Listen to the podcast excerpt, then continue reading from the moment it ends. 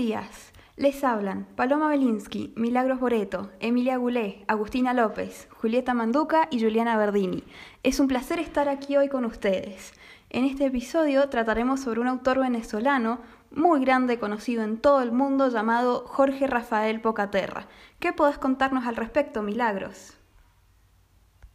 En cuanto al mismo, podemos decir que fue un reconocido autor, escritor, periodista y diplomático venezolano, el cual vivió y escribió durante la primera mitad del siglo XX. Publicó numerosos cuentos, novelas, artículos y crónicas de prensa, de las cuales su obra más importante fue Memorias de un venezolano de la decadencia, una severa crítica al régimen de Juan Vicente González, del cual se mostraba públicamente en contra. Claro, Jorge Rafael Pocaterra nació en Valencia, Carabobo, el 18 de diciembre de 1889. Para comenzar hablando de este famoso escritor, debemos saber que fue alguien muy peculiar, ¿no es cierto? Sí, es verdad. Lo interesante de este autor es que fue autodidacta. Solo se sabe que cursó la primaria en una escuela de Valencia y luego aprendió por su cuenta. Sí, y además, no fue solo peculiar por eso, sino que también sufrió varios años de cárcel. Eso es verdad, pero menos mal que salió, porque si no, no tendríamos escritor hoy. Exacto. La primera vez de las dos veces que tocó la cárcel fue porque colaboró en Caín, un periódico donde se identifica como el enemigo del gobierno. Y estando en la cárcel, escribió varios de sus libros, uno de los cuales le hizo ganar los Juegos Florales de 1918. Para mí es un gran autor para escribir desde la cárcel y hacerse tan conocido en todo el mundo. ¿Vos qué opinas, Julieta? La verdad es muy interesante pensar en cómo hizo para crear algo tan importante estando en una cárcel. Es un genio, y no solo fue escritor, sino también fue político. ¿Sabían? Hizo de todo.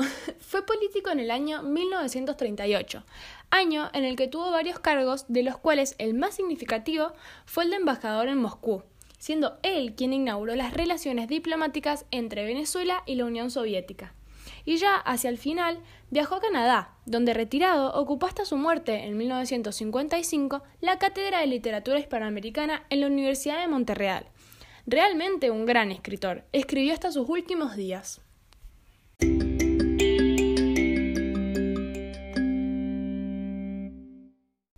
Dato muy curioso de este gran autor es que surgió en el ámbito de la narrativa venezolana con una visión diferente de la propuesta por otros autores de su época, destacándose más que nada dentro de la corriente realista como conocedor del hombre venezolano. Y una pregunta, ¿en qué consiste esta corriente? El realismo literario es la tendencia que viene a alejarse de la fantasía y de la imaginación imperantes, con el fin de explicar la realidad social y analizarla. No solo eso, también supone un cambio en el lenguaje y en el estilo del periodo anterior. Además, no sé si sabían que él manejó su creación literaria dentro de la perspectiva del momento que vivía el país. Y de esa vivencia histórica se nutre para conformar su obra, donde no descuida lo religioso, lo político, la condición familiar. Claro, es muy curioso, ya que la escritura de este autor está fuertemente influenciada por los recuerdos de su infancia y sus convicciones políticas. En sus cuentos se refleja la búsqueda de la miseria, la injusticia social, los sucesos violentos y un gran uso del lenguaje popular, que afirman la obra en la corriente que se desarrolló paralela y posteriormente al modernismo. Lo que a mí más me gusta es que en su técnica literaria incluye el uso de la caricatura. Además, esto le ayuda a expresar la realidad tanto política como social de su país.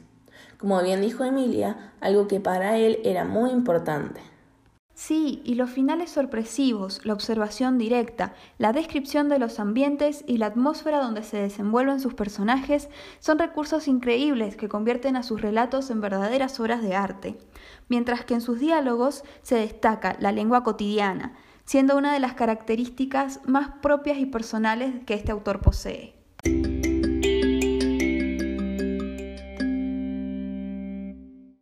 Tuvo gran cantidad de obras importantes y destacadas, pero una de las más importantes fue Cuentos Grotescos, que fue publicado en el año 1922 y consta de 44 trabajos.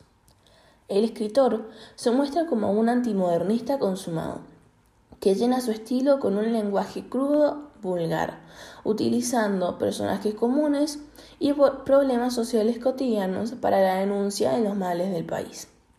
Tocó los vicios y tonos oscuros de los poderosos y ricos y el desprecio con el que tratan a los más humildes.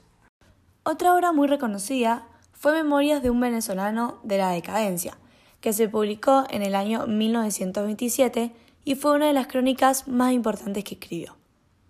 Esta obra trata de los sucesos trágicos del caudillismo de Cipriano Castro y Juan Vicente Gómez. Además, fue inspirada por sus años de paso en la cárcel de la Rotunda, donde sufrió torturas, castigos y la muerte de otros presos.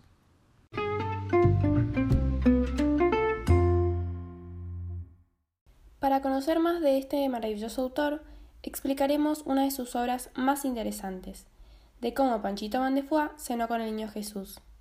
Pero antes les leeremos un fragmento del mismo. De cómo Panchito Mandefuá cenó con el niño Jesús. A ti, que esta noche irás a sentarte a la mesa de los tuyos, rodeado de tus hijos, sanos y gordos, al lado de tu mujer, que se siente feliz de tenerte en casa para la cena de Navidad. A ti, que tendrás a las 12 de esta noche un puesto en el banquete familiar, y un pedazo de pastel y una ayaca, y una copa de excelente vino y una taza de café y un hermoso hoyo de Monterrey. Regalo especial de tu excelente vicio. A ti, que eres relativamente feliz durante esta velada, bien instalado en el almacén y en la vida te dedico este cuento de Navidad, este cuento feo e insignificante. De Panchito Mandefuá, granuja billetero, nacido de cualquiera con, con cualquiera en plena alcabala. Chiquillo astroso a quien el niño Dios invitó a cenar. Esta obra es un cuento típico en las épocas navideñas de Venezuela. Cuenta cómo un niño que limpiaba botas, huérfano y que vivía en la calle, cena con Jesús luego de ser atropellado por un vehículo. En la obra, el accidente se relata de una manera muy brusca. Dice así: A las once salió del circo. Iba pensando en el menú: hallacas de a medio, un guarapo, café con leche, tostadas de chicharrón y dos pavos rellenos de postre. Su cena famosa. Cuando cruzaba hacia San Pablo, un cornetazo brusco, un soplo poderoso y Panchito Mandefuá apenas quedó, contra la acera de la calzada entre los rieles del eléctrico un harapo sangriento, un cuerpecito destrozado, cubierto con un palto de hombre, arrollado, desgarrado, lleno de tierra y de sangre. Se arremolinó la gente, los gendarmes abriéndose paso. ¿Qué es? ¿Qué sucede allí? Nada, hombre, que un auto mató a un muchacho de la calle. ¿Quién? ¿Cómo se llama? No se sabe.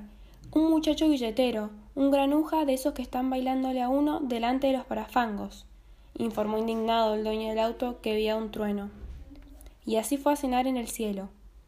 Invitado por el niño Jesús esa noche buena, Panchito Mandefuá. Este cuento es una obra muy corta pero con un mensaje muy profundo. Y como mencionamos antes, el autor muestra las realidades en Venezuela. Por eso, el protagonista, Panchito, es un joven que se encuentra en condición de calle. Esto hace alusión a la cantidad de niños que desde temprana edad salen a la calle a ganarse la vida y se encuentran sin un hogar.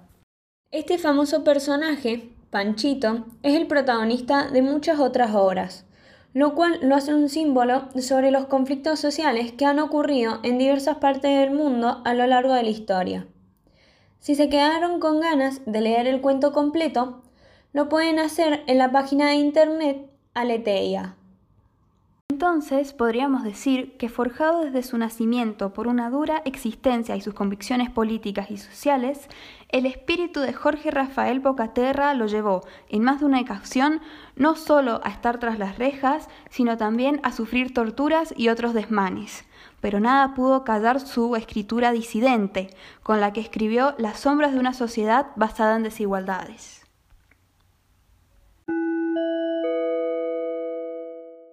Bueno, esto ha sido todo por el episodio de hoy. Esperamos que les haya gustado. Si les interesa escuchar más contenido sobre autores internacionales, pueden seguirnos. Hasta la próxima.